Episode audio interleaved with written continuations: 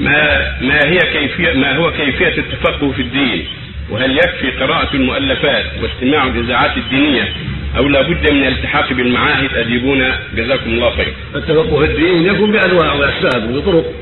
التفقه في الدين والتفقه في كتاب الله وسنة رسوله عليه الصلاة والسلام حتى تعرف ما أوجب الله عليك وما حرم عليك. وما أباح لك. فتكون على بصيرة في دينك من كتاب الله وسنة رسوله سواء كان في بيتك على شيخ من الشيوخ العارفين أو في بيته هو شيخ أو في المسجد أو في مدرسة أو في جبل أو تحت شجرة في أي مكان. التفقه في دين الله المقصود به هو التفقه في الكتاب والسنة في أي مكان وعلى أي حال مما عرف الحق ومن هو من أهل العلم والدين والإيمان.